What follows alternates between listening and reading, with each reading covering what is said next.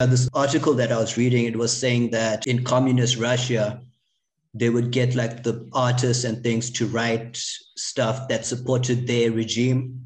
But mm-hmm. then, mm-hmm. if you had to look at the prototype of an artist, is to tell their story, their side of things, and and there's like a very fine line between your morals as a writer, as a poet, and and things. Yeah, yeah, and you you you have touched on something that is one of the most controversial things that's discussed, one of the most controversial truths, the truth that you just nailed very well, is one of the most controversial truths discussed among artists in every generation. And I think it's it's it's good and just and and and right to to kind of look at this, you know, from both perspectives. But bottom line, as artists, when we stand for what when we stand for justice as artists then we are standing for what is eternal in this world. Mm. And justice, justice and love are the are two of the most beautiful eternal truths about this world. And when we're like when I'm writing Paco and Maria right now, it's this great love story. Well, Paco and Maria is a is a great love story, and it's completely inspired work. It's not based on true story like many of like a lot of my other books. But but Paco and Maria, the core of it is justice and love, love and justice intertwined, right? And, and without giving away the story, at the end of the day, Paco makes the decision he does. And it's just as much Maria's decision as, as his, because of the fact that he is the great great grandson of a famous Mexican guerrilla fighter who, who rode with Zapata. And this is the thing about uh, La Gente de Mexico, uh, about, about Mexican folks that a lot of Americans don't understand. The Mexicans, for all the troubles they, they are having, which are not entirely of, of, their, of their own fault at all, but there's a deep sense of pride in justice in Mexico that's still alive today. And they know what Zapata stood for. They know what Zapata fought for to end poverty in Mexico. And there certainly were plenty of Mexican poets and artists and musicians during the revolution who rode with Zapata for that reason. You know, they they took their convictions and they made them real. And looking at looking at the dynamics of what you're talking about with the, the Soviet Union, for example, communist when it was under communism. Yeah. Uh, one of the most fast, yeah, one of the most fascinating stories I have is a good friend of mine who's passed on, Joseph Brodsky. Brodsky received the Nobel Prize for Literature for his poetry. Incredible poet. Just, you know, Brodsky's work will live forever. Brodsky remains very popular poet uh, in, in Europe and Asia and, and, and so on. Well, Brodsky went to the Gulag not because he wrote against communism, but because he simply refused to write in favor of it. And he refused to join the Soviet Writers Union, which was demanded of Soviet poets, of, writers and poets in the Soviet Union uh, for so many years. And Brodsky said, no, I, I write love poetry. That's my core and I also write other poetry, but I'm not going to write a poem in favor of the Soviet Union, the regime, yeah. or any regime, you know? And so was he apolitical? In a sense, he was, but he knew what he was doing. He was right. standing for every poet and every artist who is who is simply saying to the world, look at the beauty in the world. For Brodsky, he wrote these incredible love poems. You know, look at so Brodsky was like this. I'm writing another poem for a beautiful woman. And that's why I'm on this earth. That is my mission in life. That's why I exist. That's it. Mm. And that is, as you know, as an artist, that's at the very core of every artist. You know, that's at the very core of every artist. So even strangely enough, even when an artist uh, is seemingly apolitical, there can be something profoundly political in in the way it, it all goes down. And and what happened was at his trial, uh, the, the KGB hated Brodsky, and they they finally brought these trumped up charges against him in a kangaroo court uh, in Moscow. They he was the judge asked him at the end of the trial, so Joseph Brodsky, who made you poet? I say Soviet Union made you poet. who made you poet? And Brodsky famously replied, God made me a poet. Who made you a judge? yeah. So, you know, and Joe was Joe was an incredible cat. It was such an honor to, to sit with him and talk about poetry. He invited me into his office at the Library of Congress. I was living in Washington, D.C. This was after I was out of the Marines. And for three years, I was researching researching a book on a book of nonfiction on Southeast Asia. And I was working as a mailroom, mailroom clerk at a law firm. It's the only job I could get. Nobody would hire me as a paralegal. So that turned out to be a blessing. And a, a friend of a friend said, Hey, you know, Brodsky wants to meet you. He, he's heard about this this Marine poet. I said, I said, hey, I'm out of the Marines. Uh, I'm a poet. I'm a poet who's a Marine veteran. He said, yeah, yeah, but he knows about what you did in Spain. And and at that time, it was like only eight or nine years after Barcelona for me. You know, I was 29, 30. And I said, well, hell, I'll have a cup of coffee with him. He says, he says, you you go over to the Library of Congress and and uh, you know have lunch. I said, well, cool. So I went to. So you were aware of who he was, and you have you knew about his work and stuff before this. Oh yeah, yeah, absolutely. I'd seen him at a reading in Washington D.C. while I was on active duty. Okay. In the yeah yeah in uh, if I'm not mistaken, it was in the winter of '87. But but I'd seen him at a reading. You know, I'd, I'd seen him give read his work. Brodsky was an incredible cat, Nick. He and women loved him and he was this he was this little dude. He was about like you know five seven or so built like a fire plug little heavy in the gut smoked like a chimney uh, drank like a fish. And and he's he's there. He's got he's got red wine a huge huge glass of red wine on this on this uh, ds on this on this uh, uh, on this table. And and he's smoking as he's reading poetry. And these three women who were a little off to the left and to the side and they were they were all talking whispering to each other as he as he read his poetry. And they were stunning. They they i mean they were like they were they looked like models. And they were just stone cold gorgeous. And so i thought he must know these women. I was right. He finished the reading. There was q&a after the reading.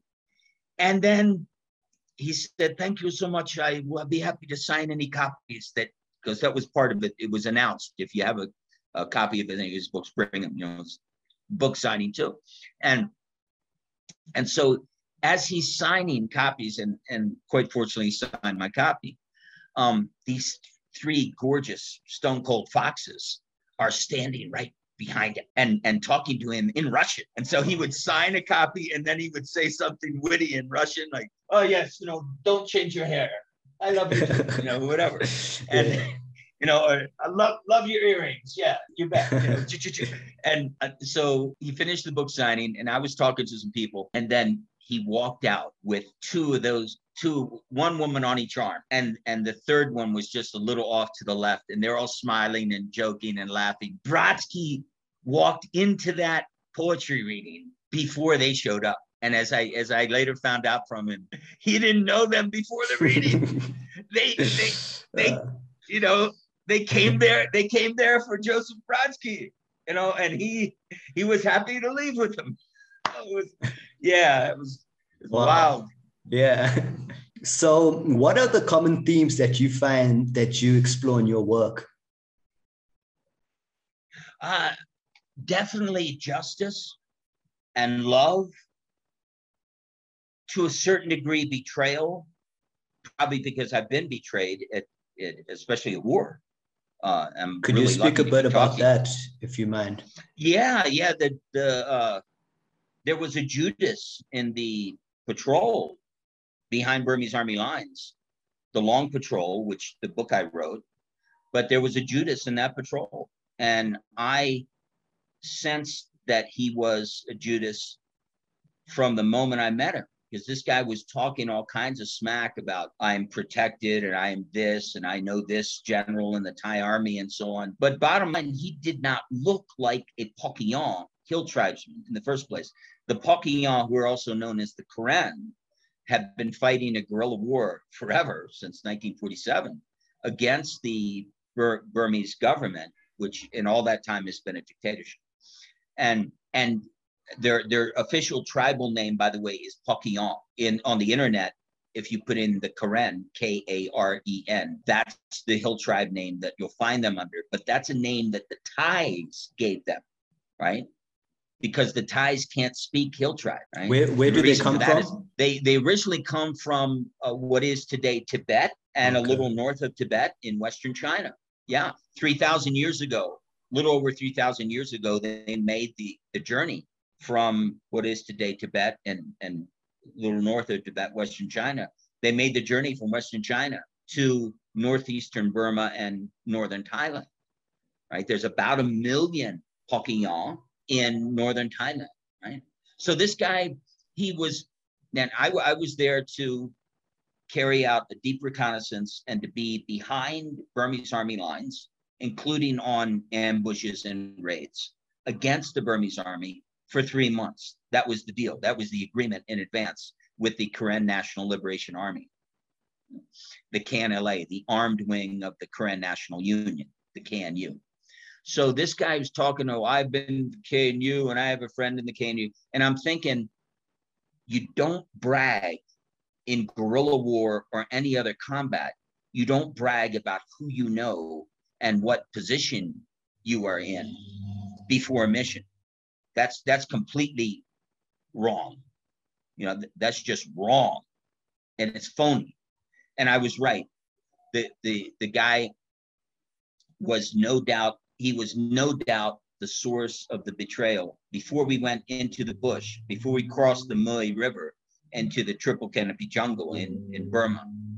Uh, he was he was bragging about this. He said, "There's a Burmese general I know that will protect me if we're captured." And right there, I thought, "This guy is dirty," you know. And within 24 hours, our radio intercept specialist, we had two KNLA intel analysts, soldiers who were intelligence specialists on the mission. Everybody else was handpicked for their reconnaissance skills and their ability to survive deep behind Burmese army lines. I was 42 at the time. by the way. And uh, and this was uh, July the July the there's July the 9th, yeah, if I'm not mistaken. It was it was early July. I've got the, the the exact dates are in the book, of course, 2002. Did you have like a diary or something that you kept with you to record all of the stuff? Oh yeah, while it was happening? yeah. I, I I wrote everything down by hand in my diary, and then once I once I survived, I got back across the river, thanks to the miracle of the old man on the mountain. Um, I immediately contacted the senior editor at, at Asia Books, a guy named Richard Baker. Richard is a legend in Thailand. He's an incredible editor. He's he's a very affable British cat. Uh, he spent a lot of time in London. Um, he's got a lot of friends in Liverpool and around the world. Um, but I, I called Richard. I said, Richard, it, it was nine days, not 90 days. And he said, mate, you're alive. I said, yeah, but I, I promised you I would be behind Burmese army lines for 90 days. It, it turned out to be nine days. There was a traitor on the patrol, and I'm by the grace of God, I'm alive. And it was 250 clicks, 150 miles of wet, tired, and hungry, and fighting to stay alive, fighting to not get killed by two Burmese army battalions.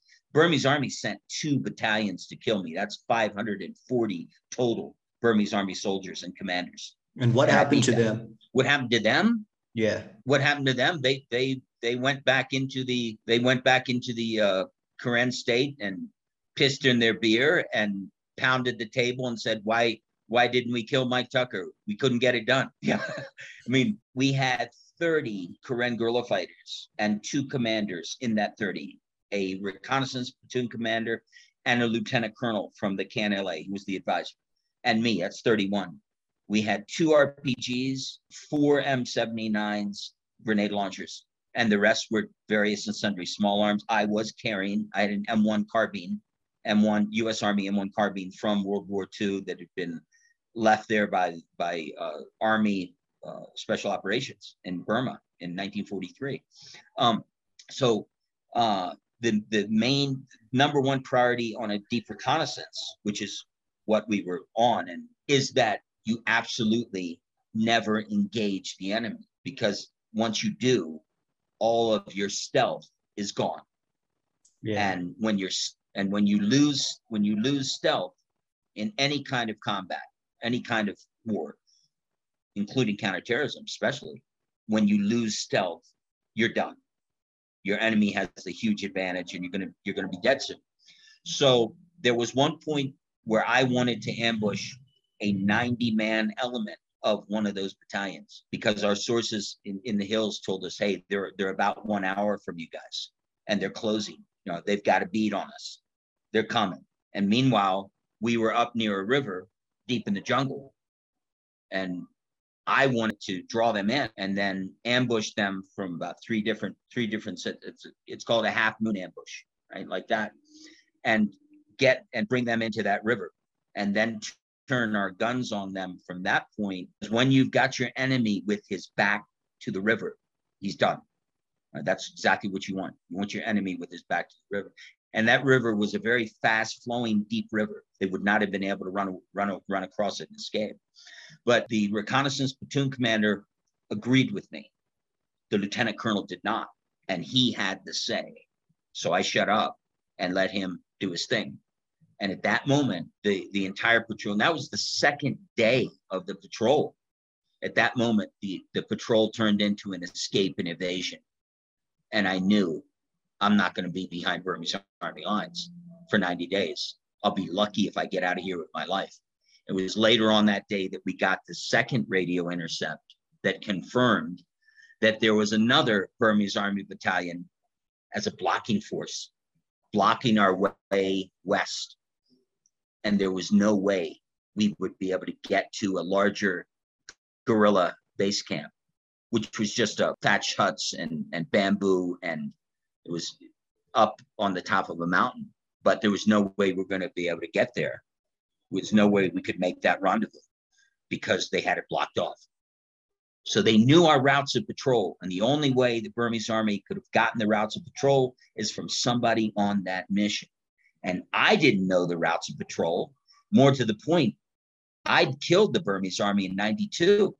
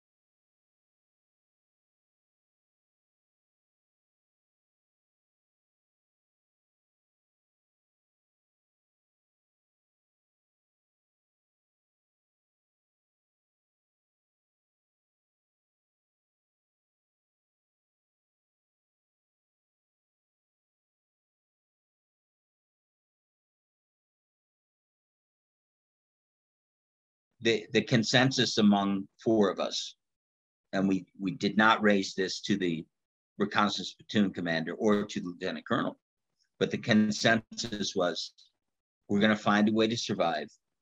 And this guy, you know, after you get across the river, Mike, this guy is going to be handled by the Karen National Union. But he will, you know, he will never be on another patrol with us he'll never be attached to the Karen National Liberation Army again. He's a political operative. He's he might be a double agent for the Burmese dictatorship, but he's definitely dirty. Yeah. Only if we, you know, and and I said, guys, absolutely, but remember this, and this is where For Whom the Bell Tolls saved my life, because For Whom the Bell Tolls has that classic theme of betrayal in it, and how to actually deal with a traitor in the mist who was Pablo, in in in For Whom the Bell Tolls. Um, Robert Jordan knows early that Pablo is dirty. He knows that Pablo can't really be trusted. And is he a straight up traitor? No, but he's not. He's not for the mission. You know, and as it as it turns out, Pablo does everything he can to stop blowing the bridge, the mission from happening. Right. So Pablo is reflective of people in war in any generation just don't have the backbone to see it through. Mm. Right. And and I and and I was that was going through my mind very much on the long patrol. That was I I, I never forget to think about Hemingway, think about for whom the bell tolls. This is exactly the situation you're in. But this is Burma, and this is the Karen National Liberation Army, and these guys don't know you, but they know you enough to trust you, and you have to build on that. And at the very same time, I thought Robert Jordan, Hemingway's character in From the Tolls, the tragic hero from the Bell Tolls. Robert Jordan did not kill Pablo when he had the chance because he knew that if he did that, all of those guerrilla fighters would turn against him. Right? Why? Because he's a foreigner. Right? Mm-hmm. And yeah. and he's this guy, this this this uh experienced spy from the Spanish Republic who's come in out of nowhere to blow this bridge. The attitude of those guerrilla fighters and from Beltol's early, before he earns their trust, the attitude is, What are you doing here? This is our fight. You know, you're just this American, you're this foreigner who's come in to to to save the day for Spain. Da, da, da. Okay, so that was definitely on my mind. And that and that definitely, like I say, for whom the bell tolls saved my life behind uh, Burmese army line would you experience stuff like that like from other people like experience a sort of tension or you could like notice that they had like something like that feeling that you just just described of you are american and you just here coming to tell a story would you see that day to day or was that like something that would play on your mind only on the only on the first day and on the first day mostly was night actually we, we crossed the river with, and it was pouring down monsoon rain, mud up to our knees in places. We low crawled through a cornfield for 200 meters. It was definitely the most grueling mission I'd ever done, and ever any anything I'd ever done, right? But on that first day, I could I could feel the standoffishness, and and you have to read people, you know, and I could I could read it in their eyes, and so I so I got real quiet, you know. I just I just stayed on the patrol, carried my gear, took care of business. And then we were on Dead Man's Trail, which is way up in Triple Canopy Bush, up in the mountains in the Karen State. Dead Man's Trail, about five miles of, of mountain trail where on each side there's a ravine. And the trail is about like six feet wide and it's muddy and there's rocks and there's jungle and there's stumps of bamboo and there's bamboo groves and if you if you slip either way on Dead Man's Trail, you're dead man. Mm. You're, you're gonna you're gonna fall over 300 feet to rocks and boulders and, and on, on each side of the ravine. So coming off Dead Man's Trail, we took a two-hour break, and and that was basically the routine we had for the rest of the patrol. We it would it would be patrolling, patrolling, patrolling. I had my M1 carbine from World War One, and and rounds and grenades. Um, and then you know two hour break two hour break once every 24 hours we were moving um, and that first night when we when we hit our jungle bivouac none of us had uh, none of us had sleeping bags because the way that the Karen the KNLA fight is you just sleep right down on the ground period. You, just, you just drop and go to sleep. So you're not you're not carrying that extra weight of a sleeping bag. Um, and pouring down rain lying on my side falling asleep. And about an hour and a half later, I woke up and I looked, and there was a python. It was a good 15, 18 feet long, foot, 18 foot long python, wrapped around a tree branch about 20 feet away from me. And between me and that python were three KNLA guerrilla fighters. Meanwhile, there was a, a guard with his back to me. We, we had set out our, our guards for the night. There was a guard in the jungle about maybe five, six feet behind me, only he had his back to that tree. So he never saw that python. And neither did the other guards because they were looking out at the jungle for any Burmese army in, in any way, right? And, and they were doing their they were doing their job. They were they were yeah. they were doing their duty as guards. But lo and behold, I crawled over and woke up those those three can KNLA between me and that python. I said, "There's a fucking python in that tree." It was, and it was my voice was lower than this. I mean, it's really whispering. There's a fucking python in that tree. We have to get everybody up, the entire platoon, and get them out of here because it's got it. It's got that uh, one eye closed. Do not look at it. The rule. I lived in northern Thailand before, and I and I fought in Burma before in 92 leading hostage rescue missions as a Ronin. And the rule on pythons and any snake is you never look it in the eye because if you do, there's a really good chance it will attack, right? And a, a python attacks you, especially one that big, you're done. You know, yeah. unless you unless you shoot it. Right? So I said, don't look at it. Because I knew they almost looked at it because it's instinct. yeah. Where is it? Right. And and uh, I said, don't look at it. We're gonna wake everybody up. We're gonna have to move. Canada 21, they had decided to bring a 16 year old KNLA guerrilla fighter on the mission as a way to teach him about deep reconnaissance. He almost died. I saved his life, um, which I can get into in a second. Which was the that was the third day of the mission, if I'm not mistaken. Um, but anyways, we all got up and we got out of there. And I looked back. I glanced back as we're moving out of this glade, and the python just woke up at that moment and opened his eyes and he didn't look at me he w- but he was looking where we had been. Okay. Right? and and he was not in that tree when we when we made that bivouac that hasty bivouac. He was not in that tree when we when we had gone to sleep. You know you you can't read the mind of a python but you know as the saying goes a snake is always a snake. So uh, later on, uh, a few days later, we were talking about it, and one of the uh, one of the Karen guerrilla fighters said, "Man, I don't know what I would have done if I had seen that python myself." And he points to me and says, "But you're my Tucker. You're the hawk. I'm glad you're here." And meanwhile, as we as we move through the jungle, and nothing is darker than triple canopy bush at night in the monsoon season. I mean, just you can barely see the hand in front of your face in places. And then there were places where I couldn't see the hand in front of my face, right on on that mission in Triple Canopy Bush in Burma. And um, I felt it from the platoon, like, yeah, this guy, he's looking out for us. He made sure that python didn't eat us alive. You know, yeah. okay, cool. You know, he's with us.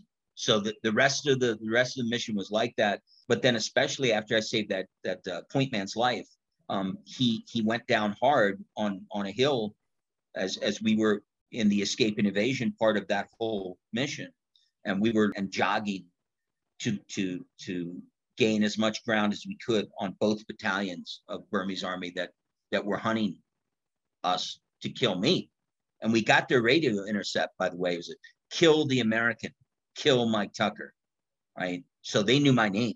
Burmese Army knew my name, you know, and they knew I was there, right? How did they get that information? Hey. Did you find out how they knew about you afterwards? No. My rule on a traitor is I never talk to him again. If I think somebody is a traitor, I make sure I made sure that the lieutenant colonel was aware of my analysis of that guy. I made sure that the lieutenant colonel, you know, when I before I crossed the river. And on the other side of the river in Thailand, there was this Karen underground operative. The KNLA had and probably still has an underground in northern Thailand. right? Of sources and informants and and and uh, people that that help them and and get get some of their people to safety and to sanctuary and so on. Um, but uh, I told him before I crossed the river, I have no doubt that the interpreter is a traitor. And he nodded his head and he said, he will have to deal with that at the KNU. Hmm. And then he smiled and he said, I'm not a politician. I'm a guerrilla commander.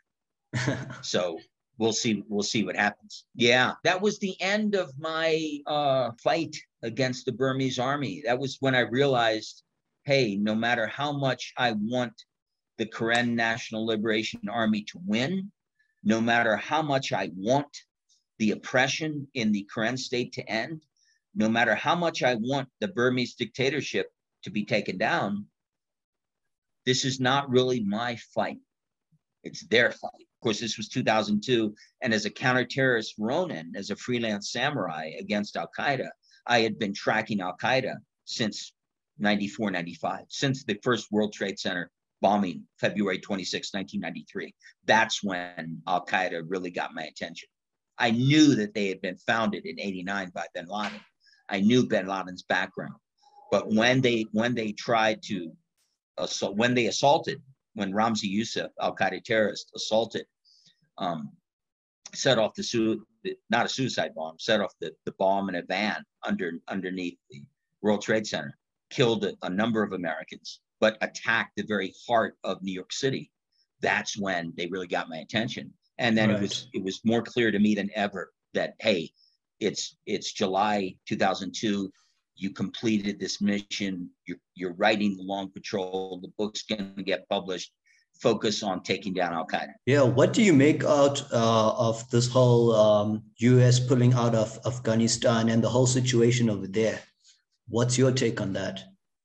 Oh, thank you so much. Thank you so much. I really appreciate that question. And uh, I was in Afghanistan 2009. So my take on that is this: bottom line, Biden is absolutely right to end the war.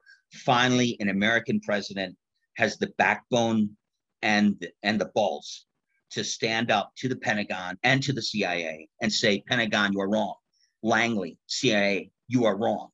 We have to end it. It must end. And it's it's been a, a god awful tragedy what has gone down.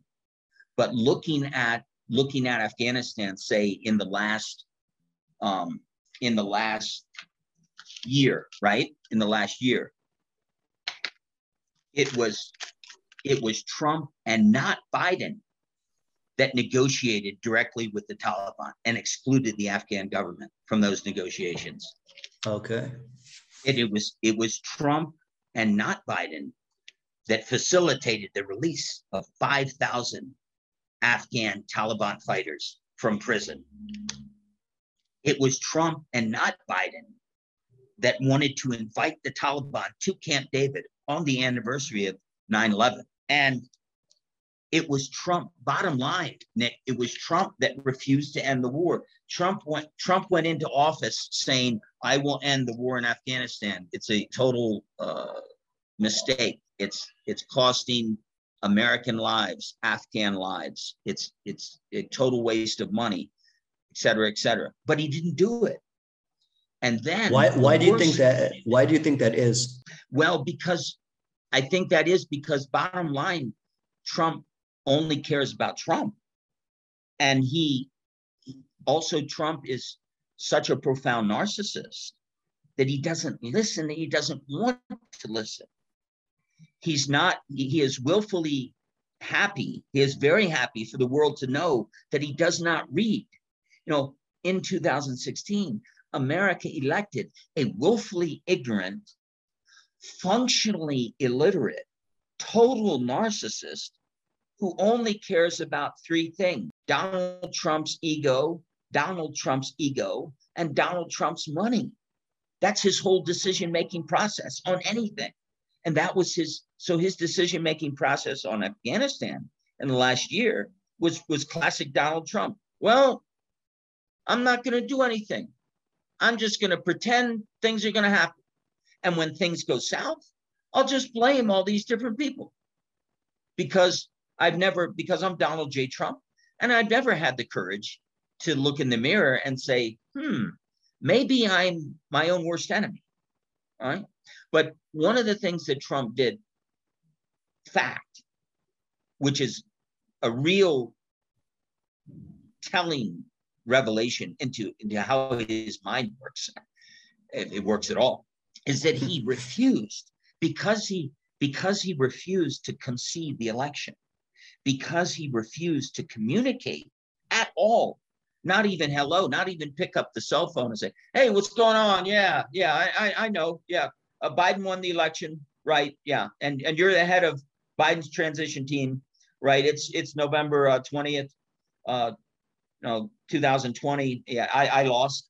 So uh, you know, bring in your transition team. Let's have coffee in the White House and let's do the intel handoff. What a lot of folks around the world don't know, well, a lot of folks in the United States don't know, is that the most important part of a transition in America from one president to the other is what's called the intel handoff.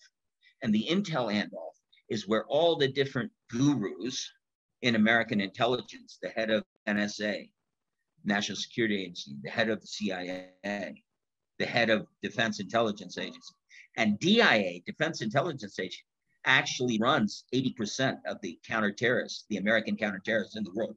CIA, in terms of numbers, doesn't have many counterterrorists com- compared to DIA. So the opinion, the advice, the analysis of the director of DIA is incredibly important in a transition from one president to another, in a transition from one president's staff to the incoming staff also, right? Trump completely, willfully killed that.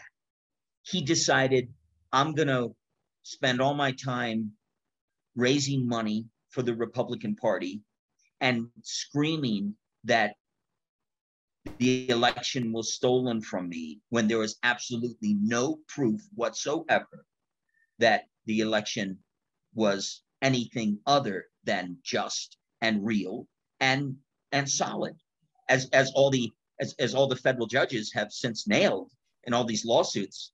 You know, people are people are losing their houses in the United States because they decided to sue uh, a state election commission uh, and and say Joe Biden lost and Trump won, and federal and and then it, then after the state judge said no, Biden won, Trump lost, go home. Well, after that, it, then it be it, it, some of these people are taking those same lawsuits into a federal court, and the federal judges are saying the same thing. So Trump was obsessed with himself, with his ego, with his money, with with the fact that oh, little Donnie didn't get what he wanted. He didn't get reelection. And meanwhile, what was happening in Afghanistan? Trump had already decided that there would be a date in, in May for the the beginning of the end of uh, American involvement in in Afghanistan. But he had four years to actually pull out American troops, and he didn't. He had four years to set up a plan to evacuate all American diplomats and all American personnel and anyone who had worked for the United States in Afghanistan. He had four years to do that. But he didn't. And the reason he didn't is because he doesn't care. He only cares about his ego and his money. It, it's it's just god awful. Well, looking at looking at what's gone down as a Marine veteran, I am damn sure sad, and and and my heart goes out to the families of the Marines that were killed in the, the suicide bomb blast just a few days ago at the airport at Kabul airport, yeah. and to all all the Americans that died there.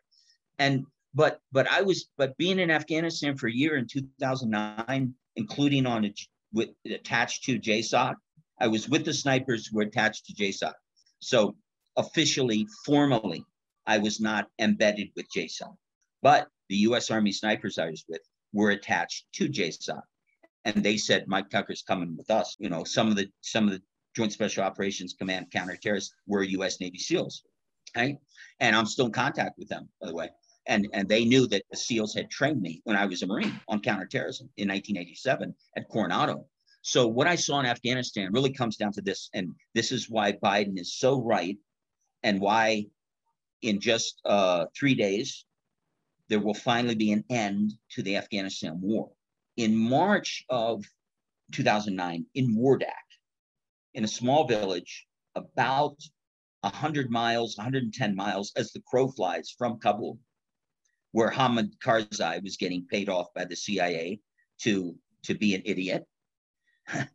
um, in a reconstruction aid meeting, there was a U.S. Army colonel, Colonel David Haight, a good man, former Ranger commander, brilliant man, very, very, very solid commander. And there was an Afghan general, Afghan National Army general at the same meeting. There was a Yank spook, a, a CIA spy from Lang. There was about oh, three or four of Colonel David Haight's staff, and then the Afghan general had his staff.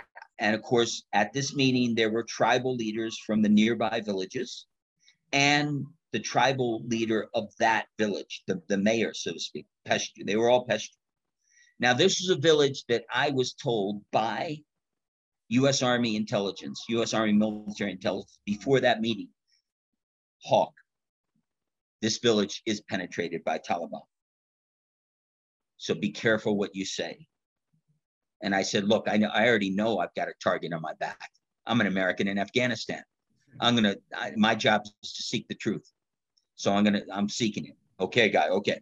So we get in the meeting, and the tea was poured, and the talk was talked, and the reconstruction aid was discussed, and the millions and millions of dollars that the Americans were talking about bringing into Wardak to help build democracy and build schools and medical clinics. Did they actually do and that? The, did they build? School, did they build uh, schools uh, and hospitals and things? Well, there there is there is a great insight into why the Americans failed.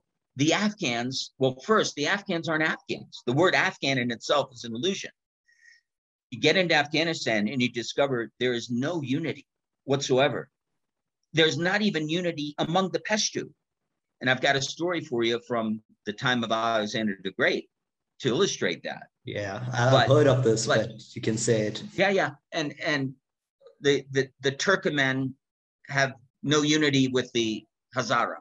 The Hazara tribe in Afghanistan has no unity with the Turkmen.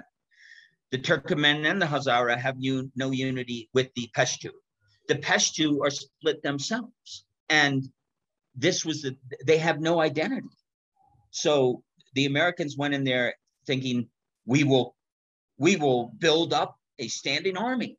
And this standing army, the Afghan National Army, they will defend Afghanistan and they will drive what remains of the Taliban out. It's January 2002. It's a plan. The generals are going to make the plan. It's going to work. Well, number one, it's a counter terrorist fight in the first place, and it still is. And the number one rule in counterterrorism on a countrywide basis, like for example, looking at Mali right now, looking at Mozambique, okay, the number one rule is the same as in Central Asia, as in Afghanistan, as in Pakistan. And that is you never send soldiers to hunt down and kill terrorists. Because terrorists can see a soldier coming from 10,000 miles away. He's in uniform. Right. Yeah. Okay? Terrorists are by definition clandestine. In order to defeat a clandestine enemy, you have to fight clandestine. You have to fight with counter-terrorists, Ronin, like, like I was, and spies. I did more in Saudi Arabia with a pack of chewing gum and and I was I was making, including the money I made in counterterrorism, I was clearing about forty thousand dollars a year. My cover was a university professor. I beat the Saudis. I smoked. I got my visa from the Saudi embassy in Washington D.C. Hmm. to teach literature and and ESL in in Saudi Arabia.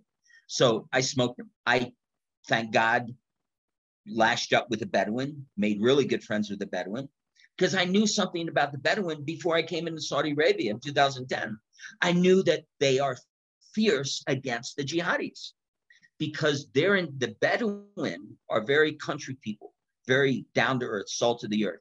And their, interpre- their interpretation of Islam The Bedouin interpretation of Islam is the five pillars of Islam are good. You know, help the orphans, you know, defend the poor, right? Pray with with real urgency for a better world, and, and so on. And the the the the, attitude of the, the Bedouin toward jihadis, toward Al Qaeda, toward Islamic State, etc., is they are wrong. You jihadis, you are wrong. You you go and murder people in the name of Allah. That is not what Allah wants, right? So I, I did more, you know, and, and the money I made as, as a as a Ronin, the rule is the money you make on, on counterterrorism goes to orphanages and goes to charities. So I, I put 13 kids through junior high, high school, and college in northern Thailand with the wow. with the money from Saudi Arabia. And and and I got the job done. But what did it take to get inside a bank and take down an Al Qaeda financier inside Saudi Arabia. And when you take down one Al Qaeda financier, you save at least 10,000 lives, by the way. So, what did it take? Well, it took me knowing Arabic, it took me having an ironclad cover, bulletproof cover. They never broke my cover. It took me making friends. It took me understanding and having a fairly deep understanding of Arab culture. And it took making friends with the janitor in the bank and promising him, brother, you will get it in paper, signed in paper. Your two children, your little four year old daughter in 2010, your little seven year old son in 2010. Once they grow up, if they pass the entrance exam to any college or university in the world, the intelligence service that I work for, I can't tell you which intelligence service, but obviously it wasn't the Americans. Of course, the, the Americans have no clandestine operations in Saudi Arabia and have never had them since 1947. That's one of the reasons why September 11th happened. Um, the Americans quite literally don't know what they don't know. But the intelligence service I was working for, European intelligence service, said, okay, here's the deal, offer him a deal. He, he does the deal then we have the way inside to the bank manager's computer. Why is that that Americans don't have intelligence? operations. Yeah. Yes. And intelligence inside Saudi Arabia. Yes. Yeah. Greed, my friend. Greed. The Americans are way the heck too greedy. They're greedy in the first place. The Americans, the CIA, especially, and remember, in American foreign policy over the since 47, the CIA drives the train on American foreign policy. State and the Pentagon are just along for the ride. That's one of the big lessons from the Vietnam War. That's also a big lesson from Afghanistan, by, by the way, right? And also Iran, right? Um, but look, you know, looking at looking at Saudi Arabia, the, the answer to your question is greed. American greed has blinded. You know, greed blinds and pride destroys. And the Americans are greedy in, in deciding the Saudi oil is more important than saving American lives. And this is this is stupid and it is reckless and it has to end. It has to end or the United States is going to self-destruct and not just for that reason, but for a number of other reasons. Do you but think it will end? Line, the, Do you think it will end? Alive, I'm fighting to end it. Only if Americans decide to rise up and end it.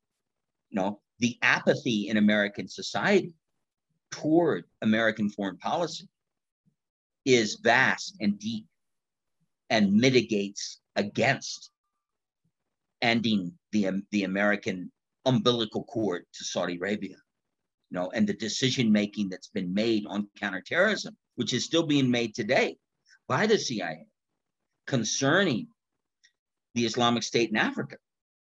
Again, the Americans are failing. They're failing Africa, and the Americans are failing themselves. And they refuse to look in the mirror and say the CIA is wrong. And the Pentagon strategy, the long war strategy, on counterterrorism is an absolute disaster. And Iraq and Afghanistan are, are the two biggest examples of it.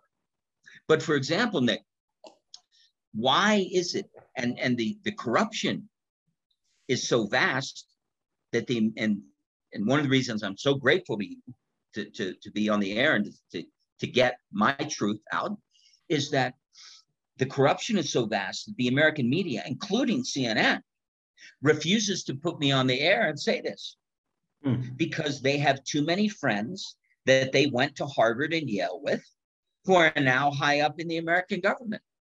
And they and CNN refuses to address the fact that the American strategy since September 2001 and before September 2001, before September 11, the American strategy is flat damn wrong.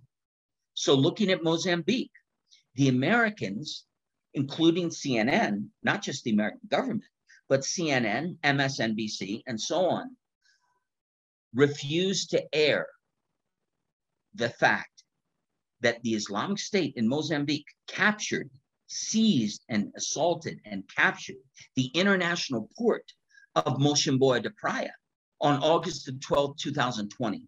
Yes, Trump failed in counterterrorism on a grand scale.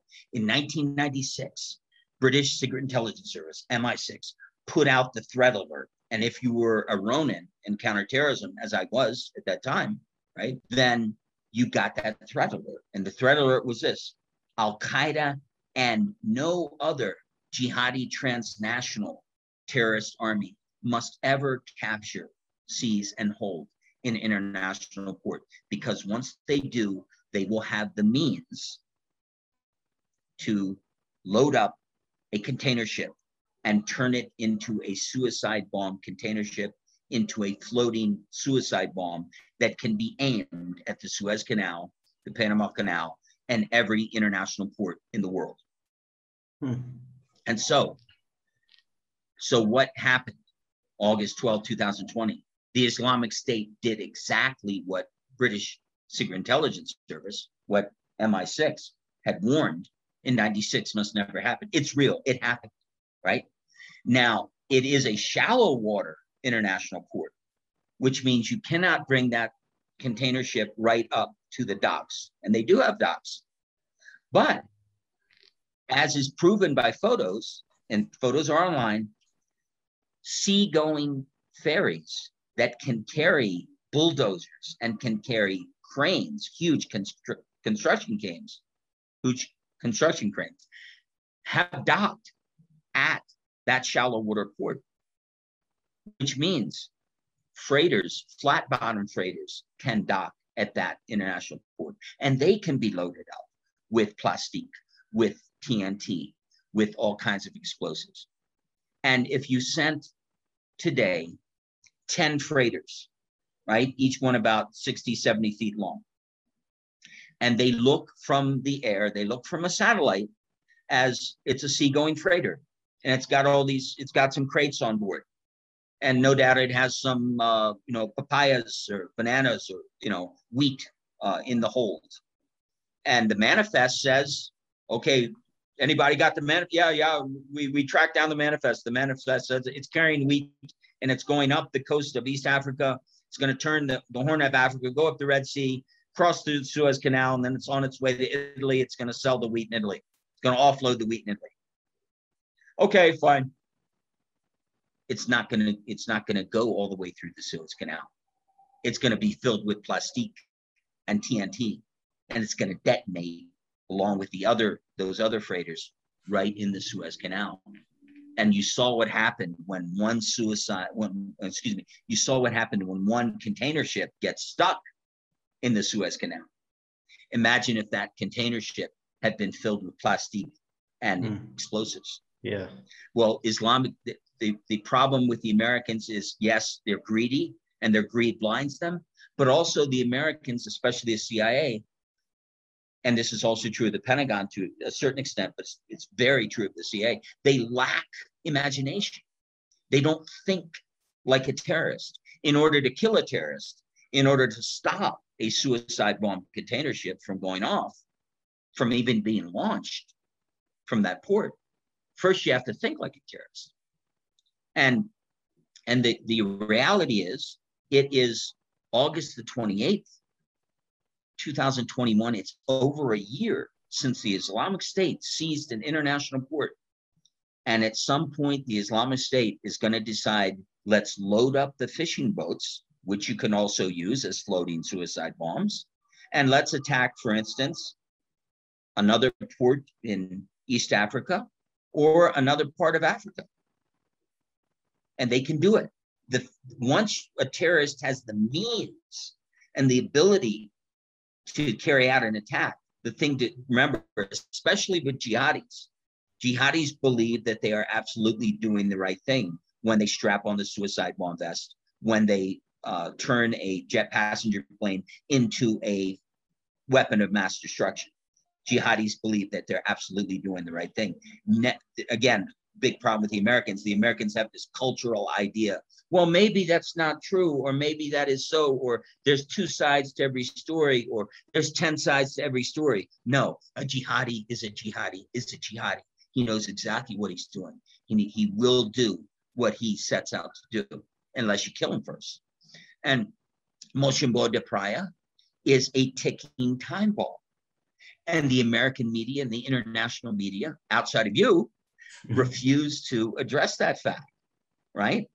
But right now, the truth about Mocimboa da Praia, that it can be the, that it is the base for launching suicide bomb container ships, suicide bomb freighters, and suicide bomb fishing boats.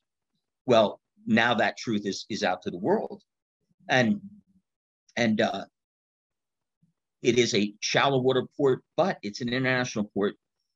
I've already talked about the different ways they can launch that that Islamic State of Mozambique can launch uh, floating suicide bombs from that port, but also they can park a container ship three miles offshore. That's where the deep water in the Indian Ocean off of Mozambique, off, off of Mocimboa da Praia starts.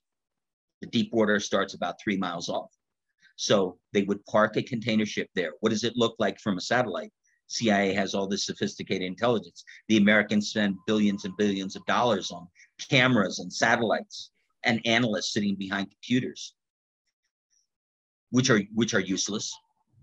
And that satellite looks down on that container ship three miles offshore and says, Well, there's a container ship offshore, Mocimboa da Praia. Oh, I'm an analyst at Langley. Oh, well, I see a container ship. Um, it's not a threat. There's a lot of container ships in the ocean, and it's not a threat. So they wouldn't even be able to notice and identify it if they could. Well, be- because Islamic State controls the entire port of Mocimboa da Praia and all the land approaches, all the roads and road junctions come in into Mocimboa da Praia, and all the sea approaches and the beaches surrounding Mocimboa da Praia. That means that Islamic State controls anything that is known about any boat at that port or offshore. Mm. So the only way to the only way to stop the Islamic State from launching a suicide bomb container ship, even one from three miles offshore, is you have to liberate Mocimboa da Praia. And also that will end the beheading of Mozambican farmers who have been beheaded in northern Mozambique, including in and near Mocimboa da Praia, for refusing to swear allegiance to jihad. So the only way at this point to stop the threat of floating suicide bombs, suicide bomb container ships, suicide bomb fishing boats, and suicide bomb freighters from being launched from Mocimboa da Praia by the Islamic State is to liberate Mocimboa da Praia, put a blockade in by the US Navy, for instance, raid with at least one full regiment, the Marine Raider Regiment, which I've already called for on public record, and and also with say at least 100 delta force snipers 100 us navy seal snipers. And you have to work the political end at the same time. So but when you called West, for this uh, what was the reaction did they acknowledge it the the reaction of the Americans, including the American media, was not even to acknowledge it. The reaction of strategic, oh Lord, I'm I'm so I'm sorry, strategic review, strategic review in Jakarta. Now this is interesting. In Jakarta, Indonesia, where they are well aware of the threat of Al Qaeda, Jemaah Islamiyah, Islamic State, and other jihadis. In Jakarta, Indonesia, there's a magazine called Strategic Review. It is run by a retired Indonesian Army lieutenant general who was also in Indonesian Army Special Forces. And he ran my he ran my article, Don't Send Grunts, Send Counterterrorists, which is on grand strategy on counterterrorism worldwide, right?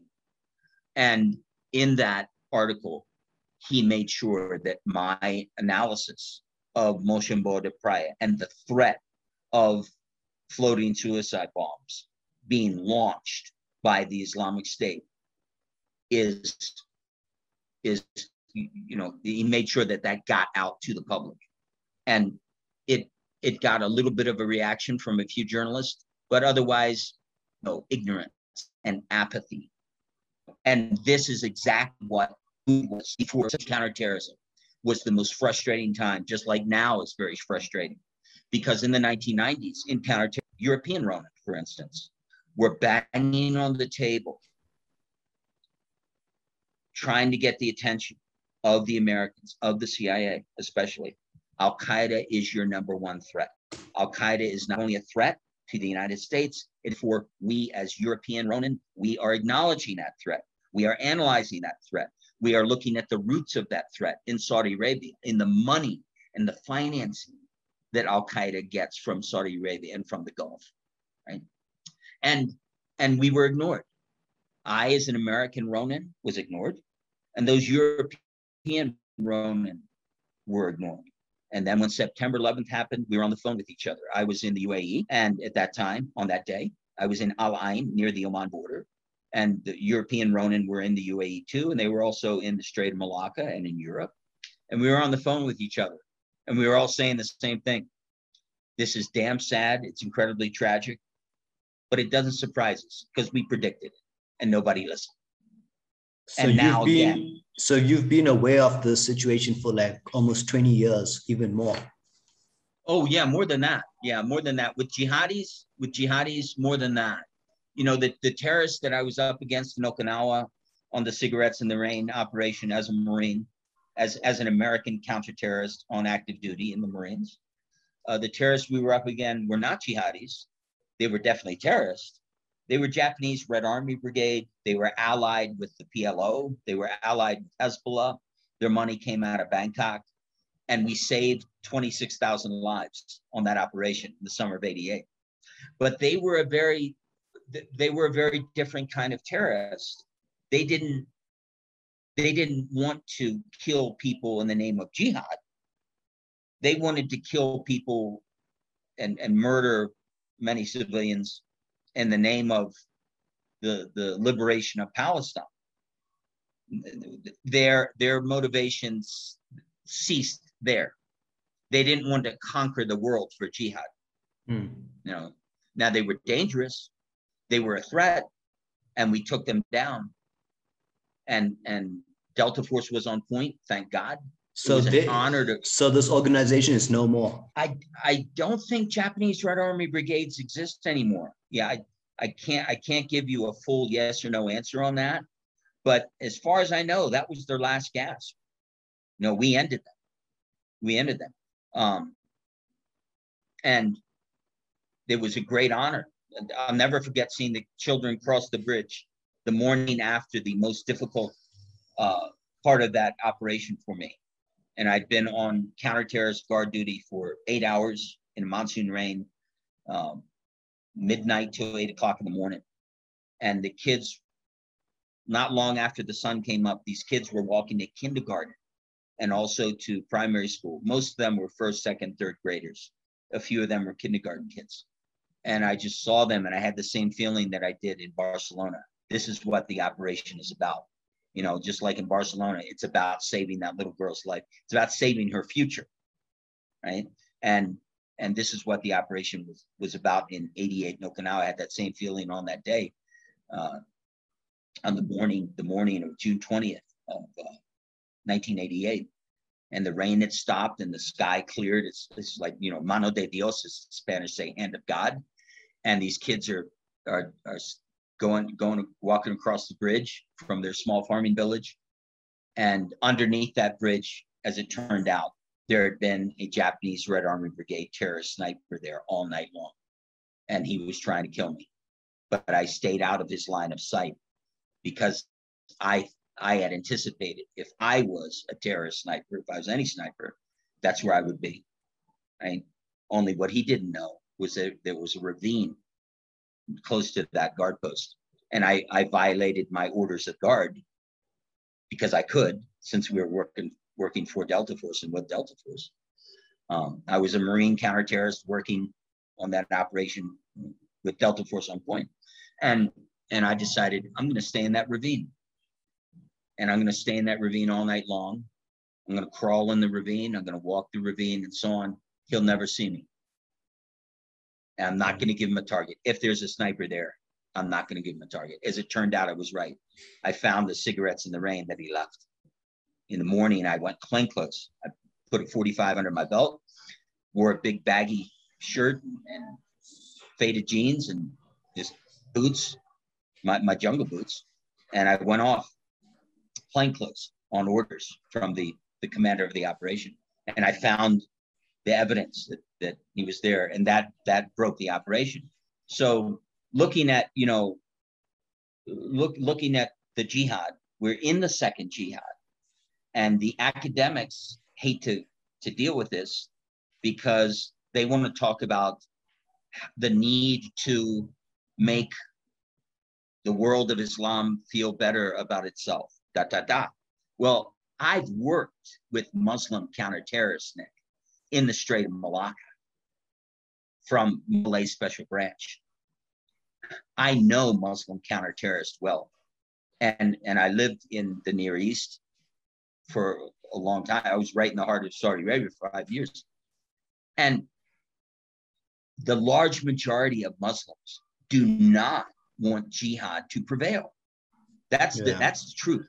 That's that's absolute truth. And that means the best thing to do is work with them, listen to them, but also apply tactically. Tactics are strategy in counterterrorism. Tactics are strategy in counterterrorism.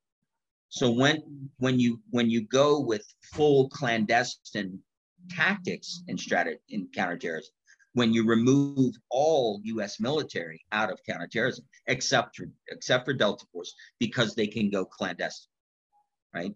And what I'm talking about in the operation to liberate Mocimboa de Praia, yes, that would be uniformed U.S. military, but I would bring in everybody that we can. If the if Australian SAS wants to help us, great. If the British SAS wants to help us, great. You know, and it would be uniformed counterterrorist liberate Mocimboa da Praia because it's at this point that's the only way you can do it. No, it's it's not a clandestine operation anymore. Uh, so meanwhile, tactics or strategy in counterterrorism, and the people who really have the answers on winning against Islamic State and against all jihadis around the world are first and foremost Muslim counterterrorists. But they are the exact same people that the Americans refused to listen to. Yeah. And now, now you can see that the roots of American failure in counterterrorism are so broad. And what do the Americans keep doing? They keep going to generals and admirals for advice on, on counterterrorism and strategy on counterterrorism. Generals and admirals have zero, zero firsthand experience in counterterrorism. That's like going to a bricklayer and saying, build me a racing yacht. Why would you go to a bricklayer right. and, and tell him, I want the blueprints for a, a racing yacht? Oh, sure, the bricklayer is going to take your money and he's going to say, I'm going to give you the blueprints for a racing yacht and I'm going to build it for you. but it's going to sink because I'm a bricklayer. I don't know a thing about building a racing yacht. And the Americans are so damn ignorant and stupid on counterterrorism at that level. They're like, well, uh, gee, uh, well, you know, if if you build us that that racing yacht and it sinks, my friend, you know, we're we're still going to pay you, and uh, and and you're you're going to be fine. And then you just get us a friend of yours who's uh who's another bricklayer or maybe a stonemason, and he'll build the next one for us, and it'll float. Yeah. Yeah, it's it's the way you described it, it makes a lot of sense now. And mm. I wish that the US authorities and and the people in charge could actually see this as well. And actually Well, they're gonna see it here. They're gonna see it here, brother. You know, yeah. and, and yeah, and and as as Martin Luther King Jr. said, as Martin Luther King Jr. said, you know, one one ripple of justice, and I'm paraphrasing here, and I apologize to, to the world for, for not knowing this quotation exactly, but Martin Luther King Jr. said something to the effect of one ripple of justice creates a wave of even more justice that frees you know an entire sea from injustice and Bobby Kennedy, who's another one of my heroes, said something about the same, right? Bobby Kennedy really understood the need to stand tall for justice and and and to be just, you know, and and and that means making some hard decisions sometimes. But that is why we're here on this earth. We're, we're not here on this earth. We're not here on this earth to to oppress other people. We're not here on this earth to to to destroy the souls and the Nelson Mandela understood that completely. We're here on this earth to live and love and be free and to be just and and to and to contribute to the world in the way that speaking as a, as a poet and as an artist in the in the way that all the great poets and artists before us made it possible. You and i are standing on the shoulders of giants you know looking at looking at the world in any generation. That is true. That's true in every generation. And that and it's a great honor to be here with you. And whether i make a difference now, with what I'm saying on your show, well, the the the only other option would be to be silent, and silence is not an option in the face of injustice. Right. You know, there are there are farmers in Mozambique right now, Black Africans, who who are in fear for their lives because they have not sworn allegiance to jihad, and they know right now, today, tonight. They know that Islamic State can show up in the middle of the night. Islamic State of Mozambique, which is part of Islamic State, which is jihad. They know that Islamic State fighters can show up. Islamic State jihadi, jihadis will show up at some point, drag them out, and behead them in front of their wives and children. And that is worth fighting for. Ending that, ending that injustice liberating them from even the fear of jihad. That's a good fight. You know, fight the good fight. That's a good fight. Absolutely. Yeah. Absolutely. Hey, Mike, it was a pleasure having you on the show. Um, I hope what you said does make a difference and people do hear it. And all the best to you and with your book and everything. Many thanks. Many thanks, brother. It was a great honor to be on the show. And the Chieftain trilogy, East River and Tsunami, those three books. So the great love story, Paco and Maria, will be up on Amazon September 22nd. Cool. I'll put a link for those books um, on the description below. Thanks. Many thanks, Nick. Cool, man. Cheers. Uh, have a good day. Okay, cheers to you, my brother. Thank You have a rap career. Thank you so much.